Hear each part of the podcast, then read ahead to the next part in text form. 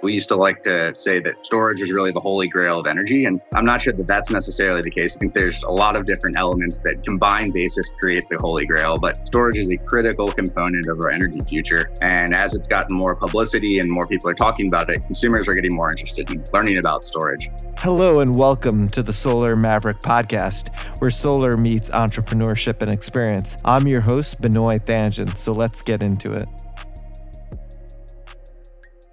Hi, this is Benoit, your host of the Solar Maverick podcast. The podcast is brought to you by Renew Energy. We're a solar developer and consulting firm. Our website's reneuenergy.com. I'm excited to interview Eric White. He's the CEO and founder of Dividend Finance. Dividend is a leading provider of renewable energy and energy efficient financing solutions to property owners. They give their customers the opportunity to obtain clean energy financing through a comprehensive suite of financing options. He's a seasoned energy transition, renewables, and fintech entrepreneur with a passion for conceptualizing and designing innovative financial structures, products, and business strategies that break down capital barriers and empower underserved markets. There are a lot of interesting things that Eric talks about and insights that he provides during the interview. Some of them is about how the electrification of the car fleet is impacting the home. He also talks about the home as a virtual power plant, which will create new revenue streams. And then he also speaks to about expanding access to solar and how distributed energy creates resiliency. I hope you enjoyed this episode of the Solar Maverick podcast. And thank you for listening. And let's get into it. Hi, this is Benoit, your host of the Solar Maverick podcast. I'm really excited to have Eric White. He's the CEO of Dividend Finance. And Eric, welcome to the podcast. I really appreciate you have being on today. Thanks for hosting me. Anytime. I think your perspective is really interesting. We haven't actually had someone from your background come onto the podcast, and it's really interesting what dividend finance is doing. It would be great, like in the pre intro, we talk about dividend finance, but it would be great to get it from your perspective. Can you talk about dividend finance and what you do? Yeah, sure. So Dividend Finance has been around since 2013. Originally, we were called Dividend Solar and really entered the market as the first residential solar lending platform. But the way to think of us is really sitting at the nexus of point of sale finance and residential energy transition. So that means financing anything from solar to batteries to other types of efficiency and home performance measures that really focus on this concept of distributed systems as well as the transition from the extraction based economy of our parents' generation and our grandparents' generation generation to a creation based economy of our generation. Yeah, that's a great way to simplify what you do because you're involved in so many different aspects. What made you decide to transition from dividend solar to finance? It sounds like you're basically offering all the lending for any sort of home improvements in the home. Is that correct? That's right. Almost all of which have some sort of sustainability element as well. That is pretty interesting. Can you go into more detail about obviously we mentioned about solar, but all the different sort of lines and more detail of home improvements related to sustainability? I think that would be really helpful. Absolutely. So we'll finance anything from solar to storage to electric heat pumps. So, really anything in the HVAC part of the home, roofing, energy efficient windows, siding, insulation, geothermal, sustainable landscaping, and the list goes on and on. I think the reality is that virtually every type of project on the home today has a impact on its resource use and, and generation for that matter. In that regard, pretty much every type of home improvement project you could see above has some element of efficiency or performance attached to it. How do you get like your lenders or investors comfortable with the different technologies? They might not be as familiar with some to the other. Like how has that process been? I'm sure it's been challenging and it's taken a lot of time as well the answer to that question depends on the particular type of technology and particular type of project. But just giving some anecdotes on the solar loan, when we first created that product back in 2013, 2014 timeframe, I was spending a lot of my time in New York meeting with institutional asset investors, really trying to explain the credit thesis and credit case for why residential solar loans made sense. And really, for the first 18 months of taking these meetings, we would have these great meetings. And at the end, investor that I was talking to on the other side would have some sort of response along the lines of, this is really interesting, but solar is a risky asset class and we don't participate in risky asset classes. And lo and behold, eight years later, the performance history of residential solar loans as an asset class have really stood out as being one of the best consumer credit assets in the market today. That is interesting. And that's a great perspective. And I think about it as well because a little before I was working at Tesla Solar City around 2012, 2011, and telling banks or investors about solar, it was this newfangled thing. And it's just amazing if you think about it, like how comfortable they've gotten in a very short period of time. And it's been amazing to see, you know, how dividend finance has been able to scale because of it being this sort of growing technology that now investors are comfortable and consumers, obviously, and your contractors that you're partnering with.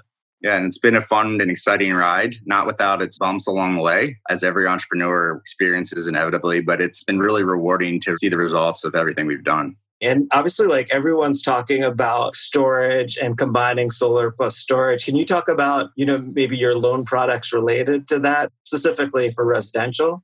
Absolutely. I mean, storage is certainly one of the topics du jour as of late. And, you know, I think it's for very good reason. We used to like to say that storage is really the holy grail of energy. And I'm not sure that that's necessarily the case. I think there's a lot of different elements that combined basis create the holy grail, but storage is a critical component of our energy future. And as it's gotten more publicity and more people are talking about it, consumers are getting more interested in learning about storage, especially in markets west of the Mississippi, where we're prone to wildfires and in California, rolling black blackouts due to many decades of underinvestment and mismanagement of critical grid infrastructure. You know, the consumers that are looking to go storage are doing it for a whole host of reasons. In some cases, they don't even know why they're looking for storage. They're intrigued and really trying to educate themselves. But the reasons range from resilience, whether it relates to weather driven power outage, blackout due to grid imbalance, you know, during peak summer hours when everyone's running their air condition, to time of use rate arbitrage in markets that have utility rate structures that really allow for that. So there's a lot of different reasons people are considering storage. And I think going forward, there's going to be a lot more value creation opportunities that are unlocked with storage as we start to transition into much more substantial DER, distributed energy resource market. Those are really great points. And as you said, I think with time of use and arbitrage, you know, people taking advantage of that primarily as well, you know, battery backup is probably the primary reason, as you mentioned. Can you talk about too as well how like electrification of transportation is also impacting trends related to like home investment and improvements? Absolutely. So I think it's really impacting the home itself in two ways. One, a lot of people are now purchasing electric vehicles, thereby need EV charging capabilities at their house. I personally don't have any sort of EV charger at my house. So you know, I'm stuck waiting 13 hours to charge my hybrid and get 30 miles of usage on it. And as people are moving away from gas powered cars and adopting an EV vehicles, it makes all the sense in the world to be able to charge your car in a shorter amount of time in hours that provide you with the most favorable cost of that energy. Yeah, that's a great point because obviously people are usually working during the day, then putting in their charging station at night where electricity is the lowest to take advantage of time of use. Yep, absolutely. And then, really, the second way that's starting to impact the home is bi-directional capabilities where you can actually use the charger or the battery in your EV to provide power for your home in the same way that you can charge your EV from electricity coming off the grid or created by the solar system on your home. That's another great point. Obviously, like, you know, the Ford F 150, everyone's been talking about the battery that you could then use it as battery backup for your home. Do you guys finance EV charging as part of like the home? Certainly, EV charging, not EVs today. And as it relates to the second topic along the lines of what Ford's doing with their new F 150, you know, I think there's still a lot of open questions as to electrical code and the actual real implications of being able to theoretically transmit electricity from your EV to the home. It's a really exciting area of innovation in the overall market. I was wondering, like, do you get comfortable like with the different technologies, you know, the manufacturers of these different technologies since there's so many different companies out there? Obviously, people talk about like with the panels, Bloomberg tier one, but that's more of like financial stability of the company than the yeah. actual quality of the panel. It'd be interesting to get how do you get your credit committee or your investors comfortable with these different products? Yep, absolutely. So we have a team dedicated to fleet management, equipment diligence, and contractor diligence and management that really specializes in the more technical aspects of solar. You know, they're responsible for maintaining our approved vendor list, which is you know the types of equipment and manufacturers that we're willing to finance, for actually diligencing new technologies that are coming to the market, interacting with various third-party organizations that focus specifically on technical assessment and review of various types of equipment, which could mean mean they literally have someone in a specific factory in China doing quality assurance, quality control, testing, and reporting on the output from that particular factory. It's as much of an art as a science, just given the rate of innovation in this broader energy transition sector. I think the good news is, at least on the module and inverter side, the technology has become more or less ubiquitous. And we have quite a bit of performance history at this point to really support some of the technical concerns that may have come up 10, 15 years ago as investors first started looking at this space. Yeah, definitely. That's a great answer. That's really helpful to understand, Eric. And I appreciate you explaining. It's interesting that you guys are doing like quality assurance yep. In, yep. in, these manufacturing facilities. Yeah. And we also actively monitor production from all the solar systems that we finance, or at least the vast majority. So, you know, we can see real time or close to real time production from that system and identify anomalies at a particular meter relative to other meters in that area where we have projects and identify some sort of performance issue that may be driven by workmanship, manufacturing deficiency, or the homeowner putting a tarp over the roof, or little Billy accidentally unplugging the modem when he's trying to reset his Xbox Live that is really interesting because like that data to perform analytics is huge especially to analyze you know the different loans in your portfolio and to give comfort to your investors. I know i've been reading a lot that systems tend to be underperforming based on many different reasons. Is that like something that you're seeing or how do you like mitigate that risk it certainly has been a hot topic in the utility scale and really in the C&I market in particular. On the residential side, it hasn't been as big of an issue. The reality is global weather patterns don't happen in days, they don't happen in months, they don't even necessarily happen in years, they happen over decades. So just because a system appears to be underperforming relative to the initial projections, you really have to account for weather trends as well in evaluating whether it's a specific system issue or whether it's a function of the environment around it that's another great point about the weather trends and that impacting. You know, one of the relevant topics in California as of late, or even really much of the West, has been wildfire impact on module production. And it's a real issue when you have smoke in the air that's impairing the UV penetration and access to the base of that module. It creates performance issues. And it's become a trend in California where two months out of the summer, you're living in a smoky environment where your systems are underperforming. I never even knew that impacted the production of panels. And that's obviously in California, that's been a big issue. So I appreciate you explaining that. Absolutely. And personally, I had solar installed last August, right in the middle of smoky season, and saw very limited production for the first couple months I had the system as a result. So I'm a uh, victim, if you will, firsthand. Yeah, definitely. I would never have known that there could be that big of an impact on production based on that. So, and I don't think many people are talking about that. So that's really, you know, great information to provide that you're experiencing directly from your own system. And you talked about earlier your installer partner network. Can you talk about how you vet them to get high quality systems? And maybe it was interesting to hear too, like how you're helping them, like in the sales process and in other ways to help their business. So it'd be great to understand like how you're partnering with them the solar industry is relatively small compared to broader home contracting or general contracting industry. There's less than 10,000 solar installers, at least in the residential space out there. Some would say, you know, between five and 6,000, but let's just say between five and 10,000. So that's a fairly small universe. Bad actors are quickly known to everyone in the space. That's a huge benefit when you're underwriting a contractor. Very seldomly do you come across a name that you either haven't heard of directly or you're one or two iterations of Kevin And bacon removed from that contractor. So I think that's just a benefit to everyone in the industry. But we go through a comprehensive onboarding and diligence process with every contractor that we work with, which includes things from financial statement reporting to reference checks to background checks on the principles of those organizations to random third party site inspections to project packets for historical work that they've done. So it's a very comprehensive process. So we do a lot of work on the front end. And then we have also a comprehensive vendor or third party contractor management platform that we use to really track and manage and monitor those contractors over time. That's great to hear. I mean, it sounds like a very due diligence type of process. I was laughing about your Kevin Bacon joke because in solar, as you were saying, one to two degrees. It's only one to two in the solar industry.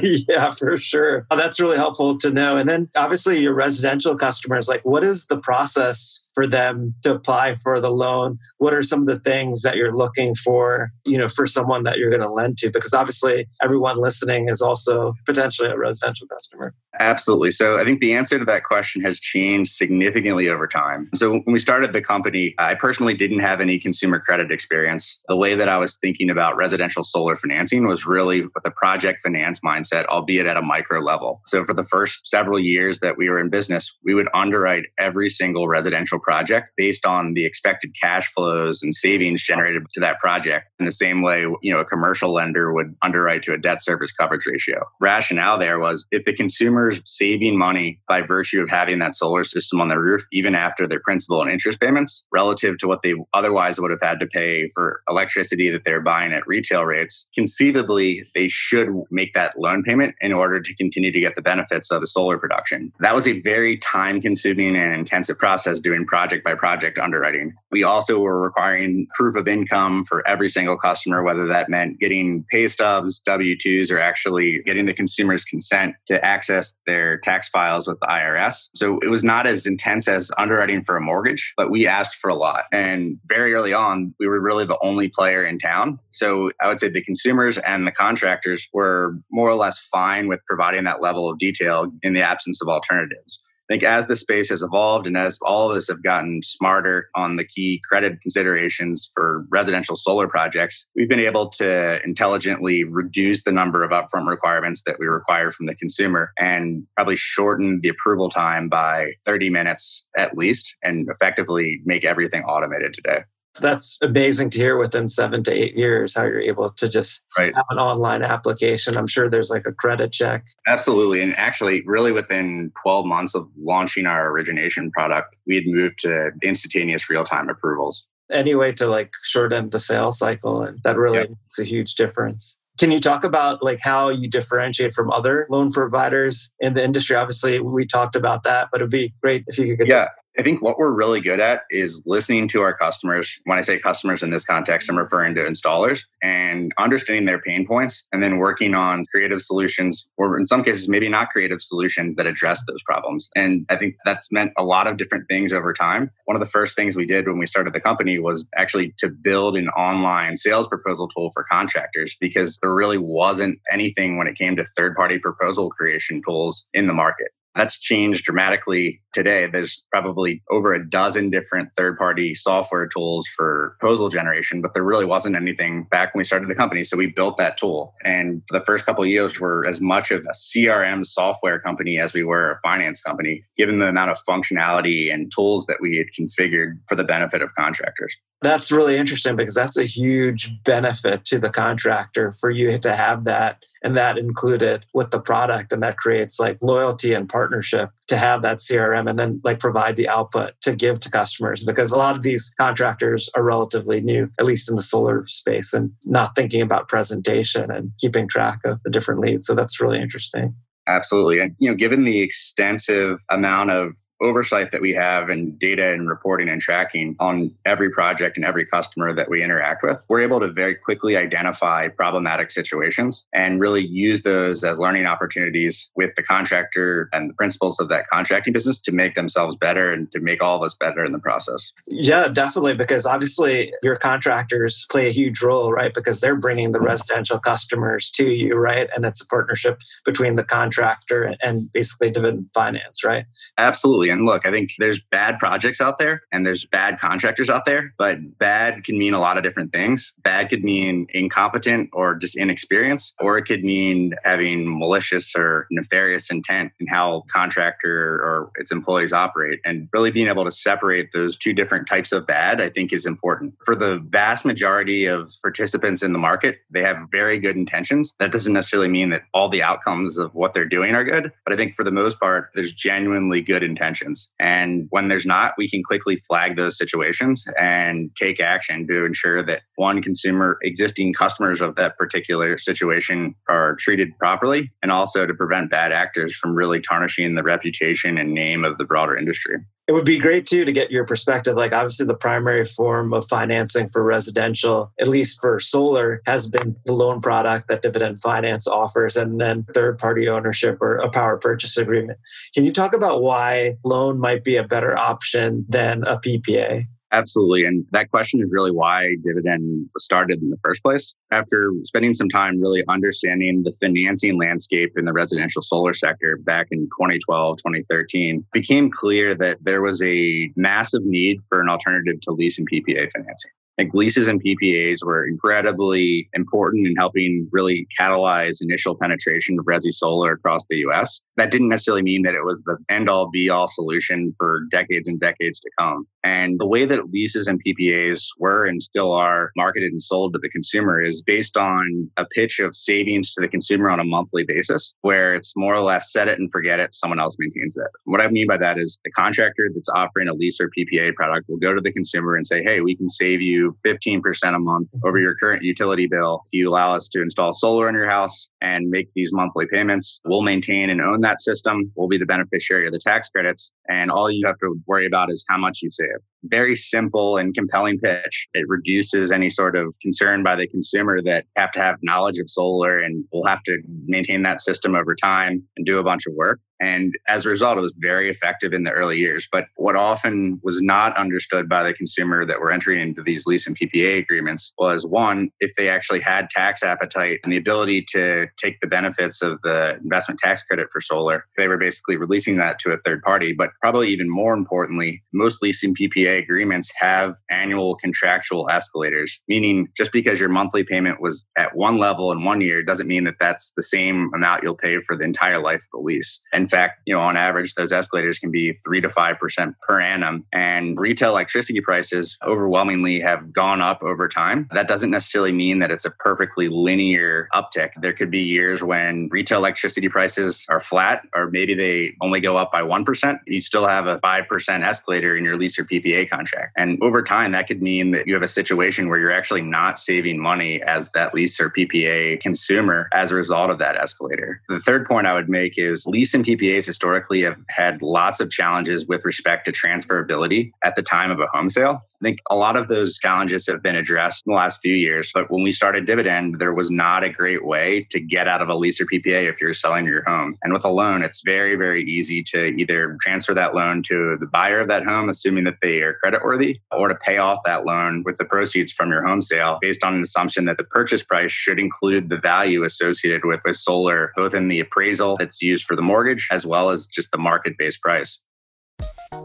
This episode of the Solar Maverick podcast is brought to you by Podcast Laundry, the podcast concierge service that I use to make sure that my listeners hear the best quality show. They do the dirty work of podcasting for me. Yes, graphics, quotes, show notes, master editing, and much more. All I have to do is record. So if you're a busy podcaster like me with an engaged audience and want to free up time to do more of what you love to do, like going to the gym or spending time with loved ones, go to podcastlaundry.com to schedule your consultation or call 347 8 871 8273. That's podcastlaundry.com or 347 871 8273. Thank you.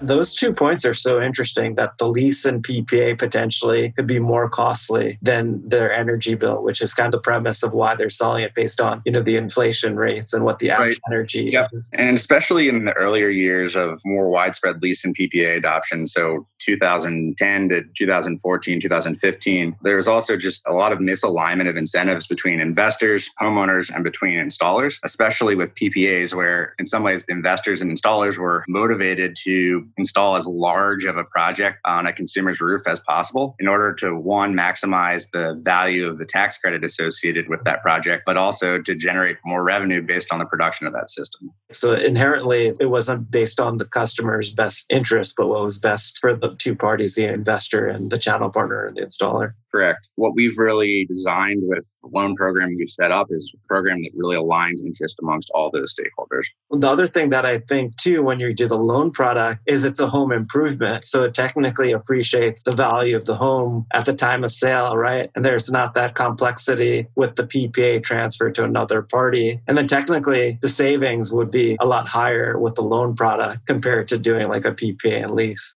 Especially over time as the escalators from the lease and PPA really increase that monthly payment, whereas with a loan payment remains flat over the life of the loan. And that's a great point too, because then it's compounding, right? And usually the lease or PPA is what, like 20 years normally. So that's great insight that you provided on that. Just to go on to another point that you talked about, do you offer like a loan product for commercial customers? We actually do have a presence in the C&I space, and it's not something we talk a lot about, not because we don't like it, it just hasn't been as significant a part of our business historically. We entered the C&I space in 2016 as part of a merger or acquisition of Figtree Financing, which was one of the original CPACE providers in California. And initially, the rationale for that merger was not really just to get into commercial financing, was really to build a residential PACE platform, leveraging a lot of the core infrastructure and relationships that have been, been established on the commercial side. We don't need to get into what's happened to the residential PACE industry over the last five or six years. I think we started to see the writing on the wall very quickly after setting up a residential PACE product. So we haven't really done much in the residential PACE space or anything for that matter in many years, but we've continued to operate our commercial PACE business and view commercial PACE as a massive market opportunity that really until recently has been subscale and not appreciated or really understood by all the different stakeholders in commercial real estate.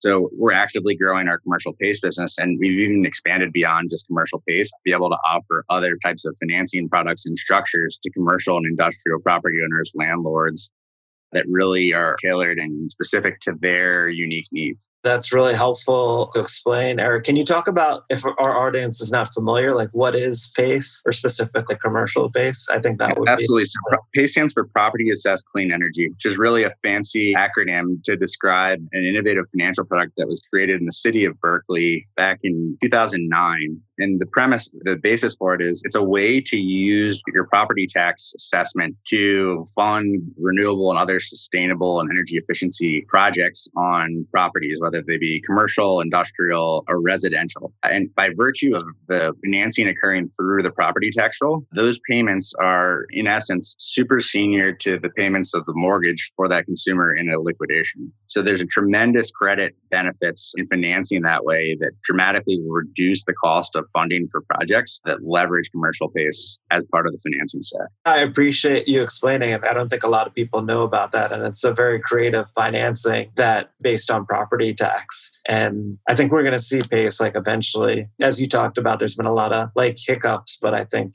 you're going to see and, and commercial in particular, I think, is starting to really start to experience substantial growth after many years of being subscale and outside of the view of most of the market. Can you talk about your Empower Plus product that you have? Absolutely. So I think one of the trends that we've seen in recent years across the Resi energy transition ecosystem, previously was just called the solar ecosystem, has really been doing more than just solar as part of an installation of solar. So getting storage alongside a solar installation all at the same time, or getting a new roof as part of solar installation. Because the last thing you want to do is install a solar project on a roof that's 20 years old and will need to be replaced in a week. That's really driven need and desire to offer the ability to fund other projects that are related to solar, but not necessarily solar specifically under a single financing product. So that's when we say solar plus, that really means solar plus other types of energy efficiency and home improvement measures in a single loan. The solar and roof thing is something that residential customers like have a hard time with and to have it in, under one project or one loan it makes everything a lot easier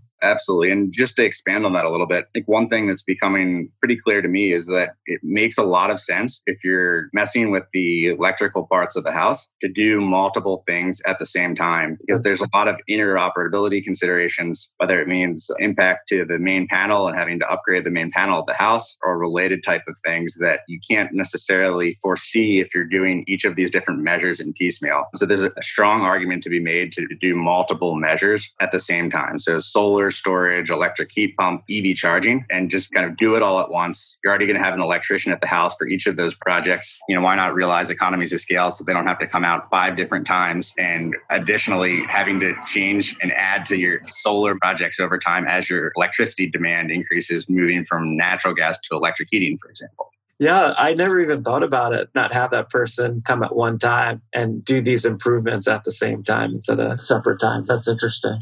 One of the things that I would love to get your perspective of is like what trends are you seeing in the solar industry? You know, we've talked about some of the trends. It's exciting to see like that you're doing all these different products with the homeowner that is related to sustainability. So I think you have like a unique vantage point as well as you're like communicating with the investor community. You're working with your installer partners and then obviously getting feedback from residential customers. So like puts you in a unique place, Eric, to kind of see a lot of what's going on. And it would be great to get your perspective, what trends that you're yeah, seeing. And, and I think we've hit on a couple of the key trends in this call, and I'll just repeat them in a very high levels in case folks missed earlier. But the storage demand and interest, whether it's standalone storage or PV and storage at the same time, the general transition to all electric home once again, the city of Berkeley was a leader there after they banned natural gas a couple of years back for all uh, new construction. But a lot of the recent research has made a really compelling case for the benefits of an all electric market. And when you have electric homes at mass scale, it not only benefits the individual homeowners, but is tremendously beneficial to the overall system, meaning the overall power market in terms of just cost reduction over time. I think you'll continue to see a lot more focus on home electrification, both in terms of just consumer interest, but also policy and other types of support from federal government, state government, utilities, and local government as well that's increasingly becoming front and center of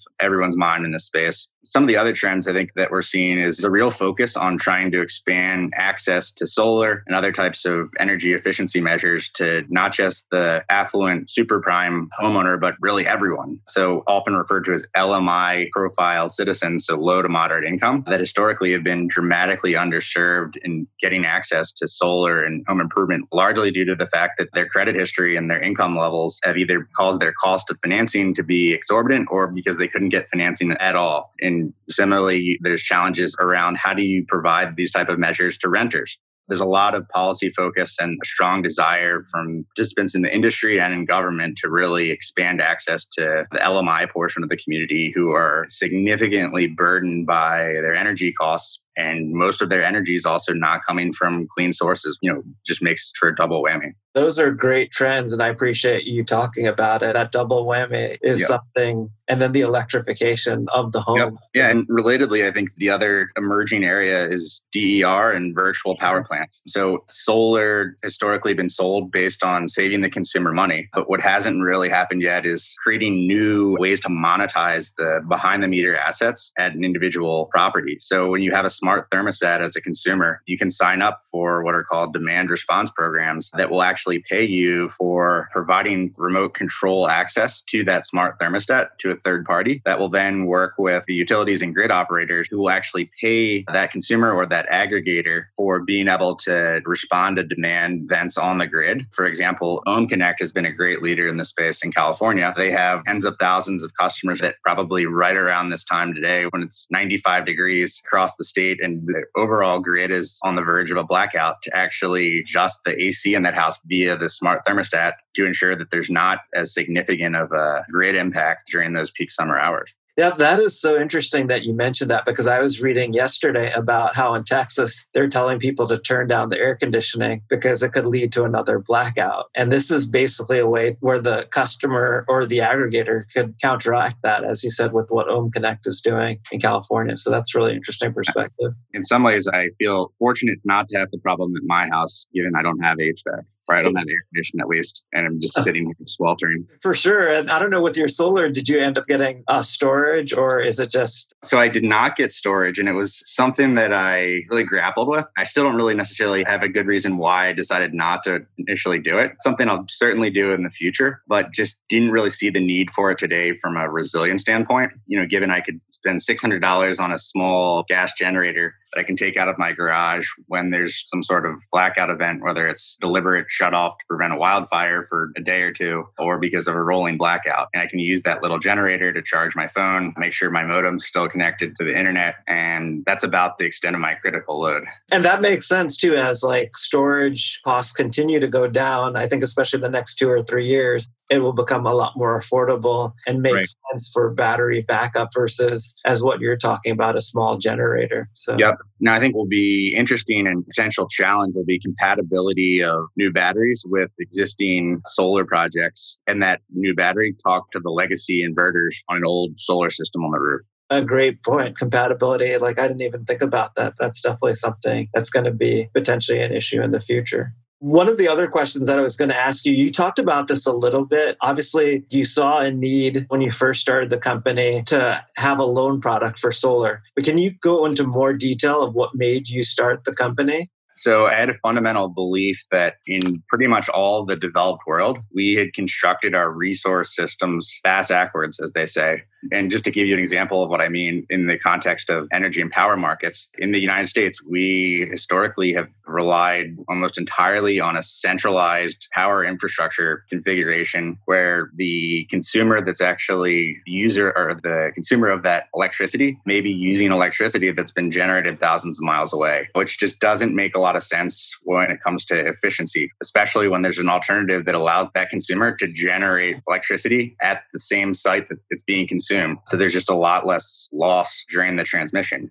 And further, when you have a centralized system like the grid, it's prone to central or single points of failure. And it's very concerning both from a national security standpoint as well as just a general economic standpoint and quality of life standpoint when grid is not reliable. You know, if you're on a ventilator and there's a rolling blackout, that's a big problem. So if you can really build a distributed model for power markets that works symbiotically and synergistically with centralized infrastructure, that really creates the ideal outcome from a reliability standpoint, from a resilience standpoint, and from a performance standpoint it's interesting to me. This Maverick podcast is about solar and entrepreneurship. It would be helpful for you to talk about your prior experience and then what gave you the confidence to be an entrepreneur and make, you know, go based on your thesis to start dividend finance. It would be great to learn more about that. Absolutely. So my background has really two consistent themes. One is energy, the other is finance, not always the clean type of energy. So I actually started my career as an oil and gas investment banker focused on primarily natural gas market, which at the time I viewed viewed as being a grid to a more sustainable future. And that's probably just a function of the incredible PR efforts of the natural gas industry and Aubrey McClendon from Chesapeake in particular. But the reality is, at that time, the economics for renewables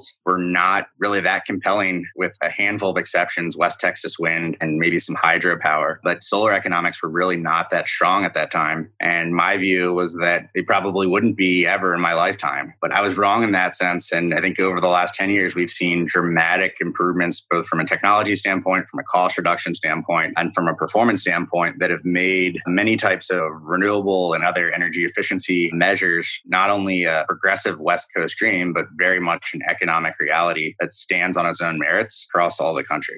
That's amazing to hear. And I'm sure when you first started, you didn't expect the cost declines and technology increases that you talked about. I mean, it's amazing how exponential it's been you know, certainly my experience in, in oil and gas investment banking helped me ultimately get me to the good side of energy, both in terms of raw technical skills, but really just understanding how power and energy markets work at their core. And that coupled with work in private equity um, as a buy side investor focused on real asset investing. So infrastructure, real property, and energy, I think just further enhanced my skill set, enhanced the breadth and scope of my knowledge base, and made me more confident or naive to try to start a company. Sometimes sometimes it's good as an entrepreneur to be naive. You have to be naive. I encourage all entrepreneurs to start their first company when they're young and they don't know any better. You are leading into my next question. What advice do you have for someone who wants to get into entrepreneurship?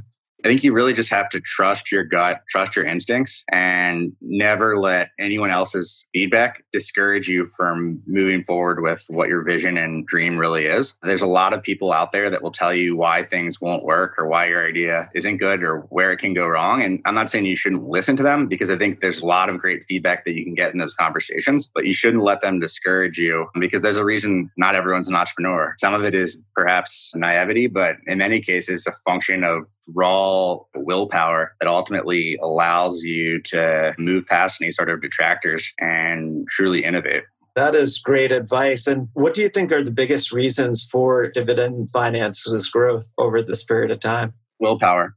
And what's next for Dividend? What do you see like the future being? I mean, you definitely have diversified and changed the business model substantially in a very short period of time with the different things that you're doing at the home. Are you at liberty to talk about? What I can say at a high level is we're still very much in the top of the first inning when it comes to the broader energy transition. I mean, just because the residential solar market is more or less well understood at this point doesn't mean that the residential energy transition or the broader energy transition market is well understood. There's all these different measures and new technologies that we've discussed on this call are still in their infancy. And when it comes to things like DER and the ability to actually monetize behind the meter assets, as that market really evolves and takes shape, it's going to dramatically impact how these projects and how these measures are going to be financed. And we want to be at the forefront of all this incredible and exciting change happening across the sector. One of the things I know we talked about it earlier, but at this point, you're not financing EV cars, or have you thought about it? Is that some product offering that you might have in the future just because the residential customer is probably buying that with these technology innovations that they're doing at their home to lead towards? Yeah,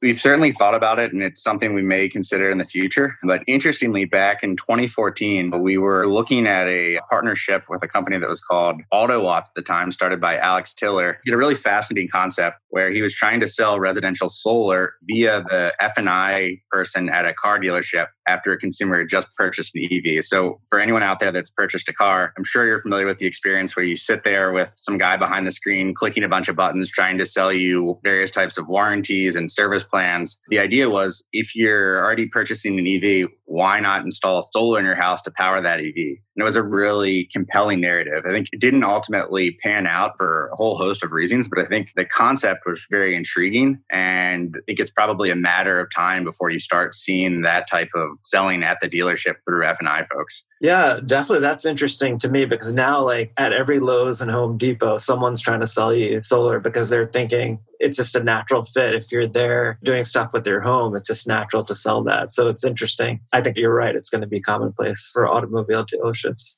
Well, this has been an amazing interview, Eric. I appreciate your time. If the audience wants to learn more about dividend finance or about you, like what's the best way for them? Check out our website. There's plenty of information about us online, whether it be via KBRA credit report or securitization reports from bond securitizations that we've done to other online resources. You can also, of course, always submit an inquiry to our website and someone will reach out to you we appreciate your time. You provided a lot of great insights to the listeners and continue to do the great work that you're doing. And we really appreciate it today. All right. Really appreciate the time, Benoy, and thanks for hosting me. Anytime.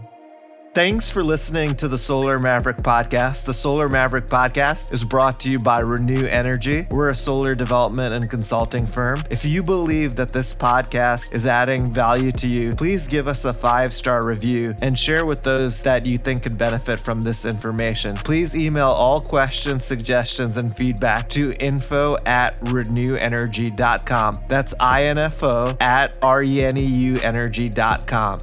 The Solar Maverick podcast is produced produced by Podcast Laundry and executive produced by Benoy Thanjan and Kevin Y. Brown.